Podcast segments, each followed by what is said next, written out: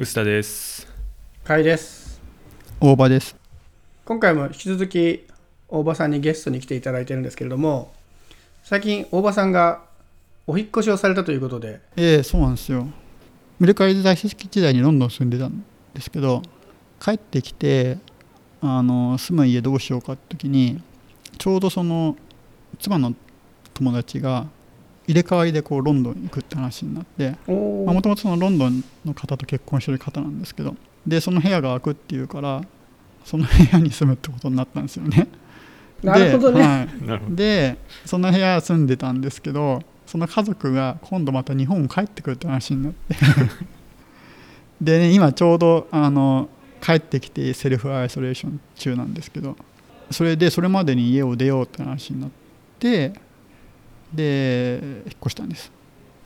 はあなまあそれはもう引っ越さざるを得ないですよね。そうそうそうお尻が決まってて、完全に。そう環境すごい良くて気に入ってたんですけど、まあ、お尻決まっててでどうしようかっていうのでいろいろうんあの悩んで決めたんですけどまあもうそうそうそう。だから引っ越さざるを得ないって状況で引っ越在あの物件探ししたんで結構そのプレッシャーもすごくって決プレッシャーやばいですね。決まんない しかもこのご時世ってどうなんですか？引っ越しって大変なんじゃないですか？コロナとの影響で。ああそうそれもあるしあと2月1月2月とか結構忙しい時みたいですねあそうかそうですよね。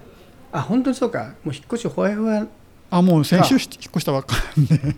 一番あれですよね。引っ越しの料金とかも高い時期ですよね2月3ああ月ね。高いかもしれないですね、うんちょっともうその辺ももうギリギリだったんであんまり。しょうがないもんな。帰ってきちゃうんだもんな。もうそうだから引っ越し業者もあいみ見積もりとあいみつとか取らなかったしもういいやここでみたいな感じで。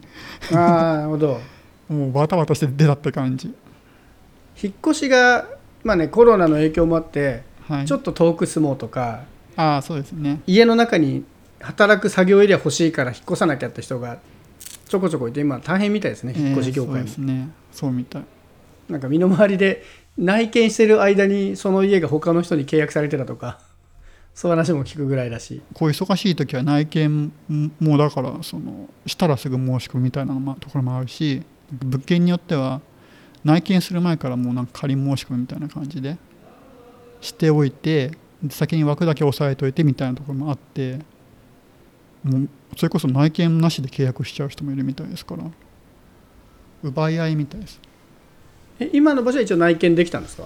はい内見してでまあちょっと結構古めの物件だったんですけど間取りとか気に入って契約したって感じですね。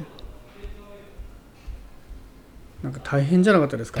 いろいろ。大変だった、あのまずおうち車があるんですよ。車持っててでしかもこういわゆるハイルーフ車ってやつでなんですけどでまあ都内に引っ越すってことは決まったんで都内で探したんですけどあの駐車場付き物件でも高さが1550とかまでとかっていうのが多くて結構まずねその入る車が入る駐車場がある物件を探すってところで結構大変でしたね。ハイルーフ結構大変なんですね。大変都内は大変ですね。あの特に結構、まあ、マンションとかだと平置きだとまだいいんですけどなんかその機械式のあ機械式かやつだと結構厳しいとこが多いですね。っていうのとあとその内見も、まあ、けかなり数見たんですけどこういうご時世なんでその管理会社が出てこないケースが多いんですよ。で出てこないってどういうことですか？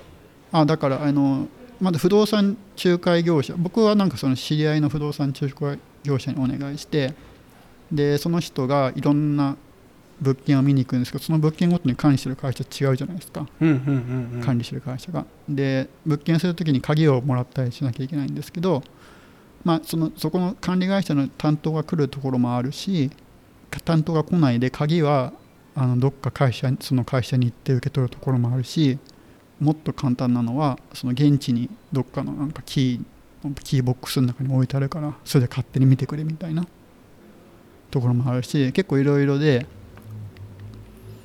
でそれでですねなんかその担当者が来る物件は結構まあいいんですけど来ない物件でなんか例えば鍵が入ってた鍵が実際のその物件に合わないとか。じゃあすごい。は入れ入れないでしょでもそれって。入れない。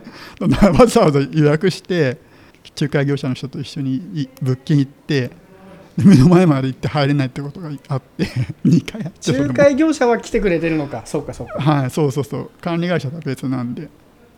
でなんか入ってる鍵違うんですけどみたいな 話で。で入れない時があったあったのとあとは鍵はじゃあ会社にあるんで取り来てくださいみたいな話になってたんだけどその鍵がどっか行っちゃったみたいな。めっちゃやばいな。やばい。そのしかもねその2つが両方とも同じ会社で、マジか。えーちょっと名前は出さないですけど。それお同じ会社の同じなんて言うんだろうそのエリア担当の場所なんですけど全然別のエリア。多分そう多分そうじゃないですかね。別かもしれないですけどね。近いところ探してたんで。同じだと思いますけど、なかなかですね。えーままるまるコーポレーションってところなんで。お気をつけよ 気をつけてください。もう絶対そこにはもうちょっともうやめようって話をしてました。今決めたとこはそこ経由じゃないんですか？じゃあ結局。ああそこじゃないそこじゃない。それはよかった。はいなんか悔しいですよね。結局見つけた物件がそういうとこだと。クソとかもう。僕前あったそういうすごい対応悪かったけどもうここの物件がいいから悔しいけど契約とかしたことがあるな。どうしようもないですよね。もう管理会社が変えらんないから。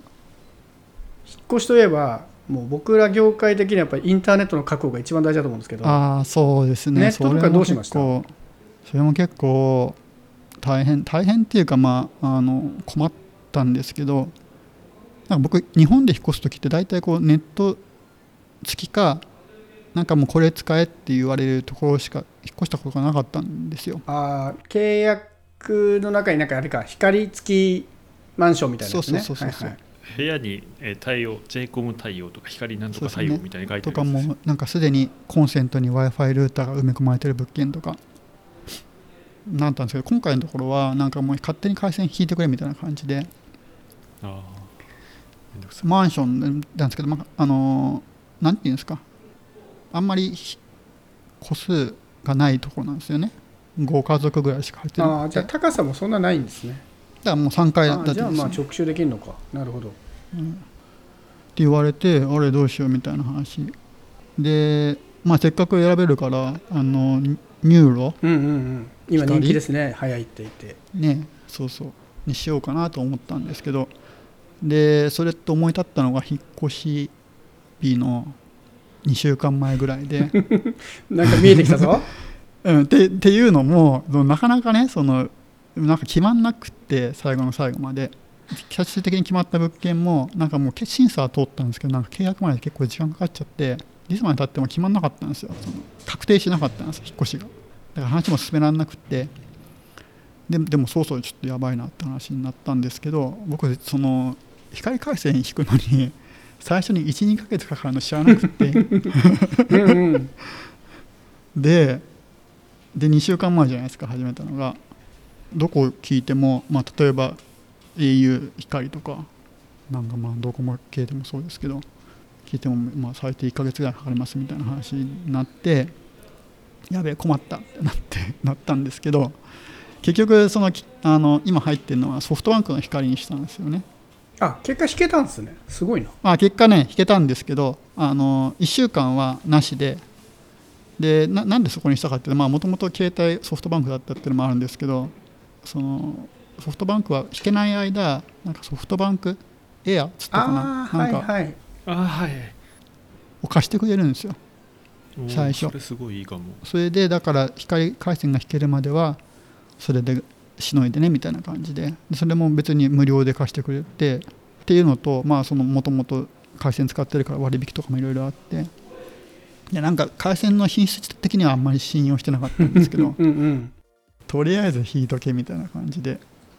でそ結局そこにしてまあやっぱりその申し込みから1ヶ月かかりましたね結局あそうかもうじゃあソフトバンクエアではなくてちゃんとソフトバンク光が引けてるあんですね。今ねそうそう昨日昨日昨日すごい。あなるほど。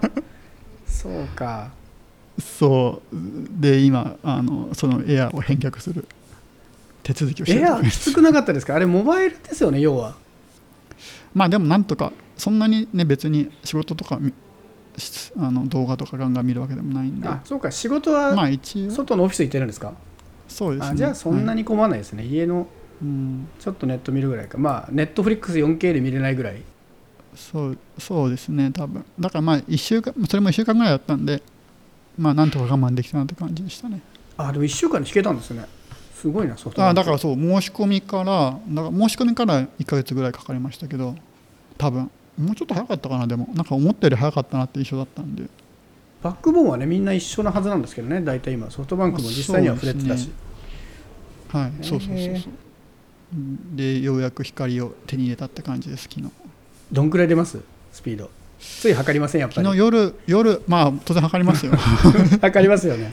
昨日8時ぐらいに測った時は400ぐらい？400メガ。言ったかな。いいはい。なすげえなあ早い方ですか、いやもっと上はいると思うんですけど、はいうち VDSL なんで理論値100メガだからもう絶対無理なんですよその数字。あそうなんだ。そうそうそう。そっかそっか。今こんなに速くなると思わなかったからな時代が。うんそうですね。だ僕ももちろんあのこれまで一一番高いんですけどあ速さとしては。でも NURO とかだともっと速そう速いって話を聞いてたんで。あでも400あったらもう困んない気がするんですけどね。どうだろう、まあまあ普通そうですよね。ただほら数字として数字として出るとそなんか、ね、うわかりますけど。気になるじゃないですか。どうせなら早い方がいいっていう。あだからちょっともしかするとある程度使ってみてまあそそれ以下が多かったりとかあんまり使い物にならなかったらまた変えるかもしれないですけど。違約金払って。まあ一回引いちゃってるからあとは楽かもしれないですね。まあそうですね、うん。えっとあとはそのちょっと広いんですよね。部屋が家がちょっと広くなって。でなんか廊下とかもちゃんとあって。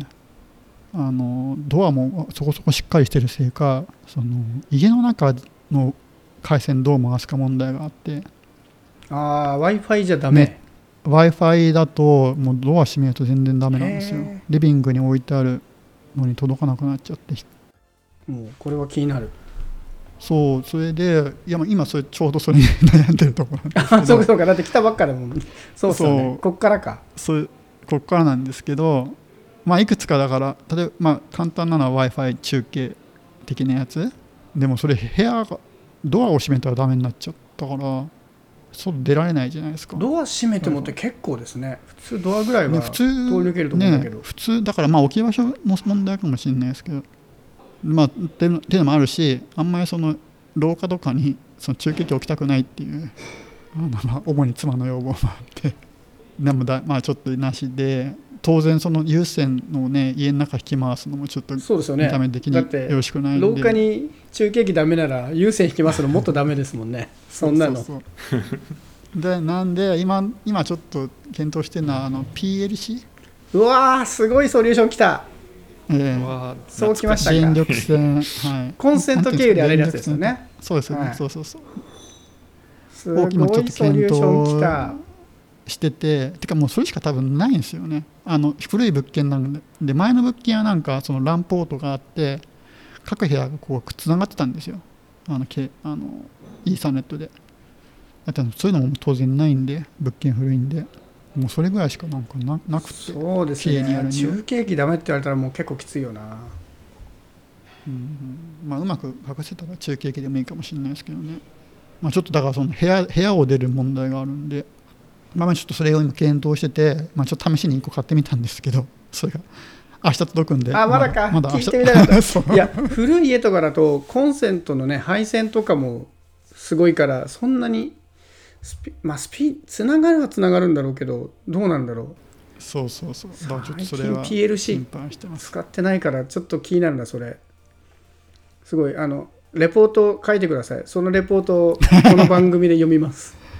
ブログとかに書いてくれたら。すげえだ気になる。だからなんかいろいろレビュー見ると、うん。だから本当家によるって感じですよね。あもう家によりますね PLC は。ねそう。だからちょっともう博打バですけど、まあ、その今回買ったやつは IO データだったかな？のやつでなんか繋がんなかったらその保証あはいはいはい。返品してもいいみたいなやつね。返返金しますみたいなやつなんでまあ本当に繋がんなかったらそれで返金するんですけどなんかどうも遅くても繋がったらダメらしくてまあそりゃそうですよね。向こうも返したくないもんね。そうでもそれじゃ意味ねえなって話でちょっとまあとりあえずもう試してみて。いやでもそういう時こそメルカリの出番じゃないですか。まあだそうですよ。メルカリにお世話になりますよ本当。ええ買ってダメだったら売るっていう。あとあれかな。間取り次第ですけどもういっそのこと一回外に中継機置くみたいな。そうですね。ベランダベランダ経由から回すみたいなね、それも考えましたちょっと。まあ、あのレイアウちょっとト次第かだからまあ最悪それかな。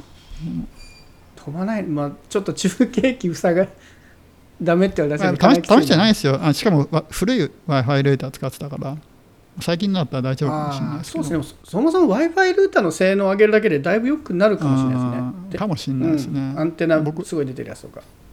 でも僕この間変えたら悪くなりましたあけど。でも NEC でしょ。NEC NEC は僕も悪くなりました。あのね。2人で同じの買ったんですけどこれ別に NEC を悪く言ってるわけですけど NEC 自体がそんなにすごい飛ぶやつではないんですよそもそも。そうですね。で僕もアンテナ出てないやつが好きなんであのねそっちを選んだら。やっぱり飛ばなかったあれいかついですもんね。そういかついじゃないですか。暑いの置きたくないですよね。そうあと置き場所困るんですよね。だからそ僕は困ってないんですけどね。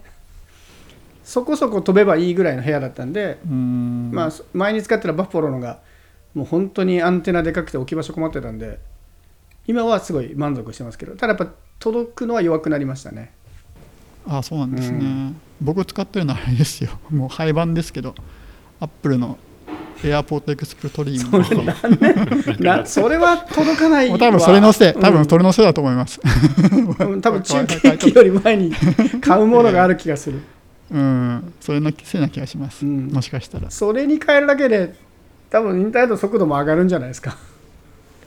そそんな気こそこまで変わりますかね。そうかな。あそうかももしかしたら直結したらね、だって w i f i 6とか対応にしちゃったらだいぶ速くなる気しますけどね。そうですよね、うん。まあ変えてみようかな、まあ、おすすめあれば教えてください、それはちょっとおすすめも送りますしあ僕は PLC のレポートをちょっと楽しみにしたいと思います。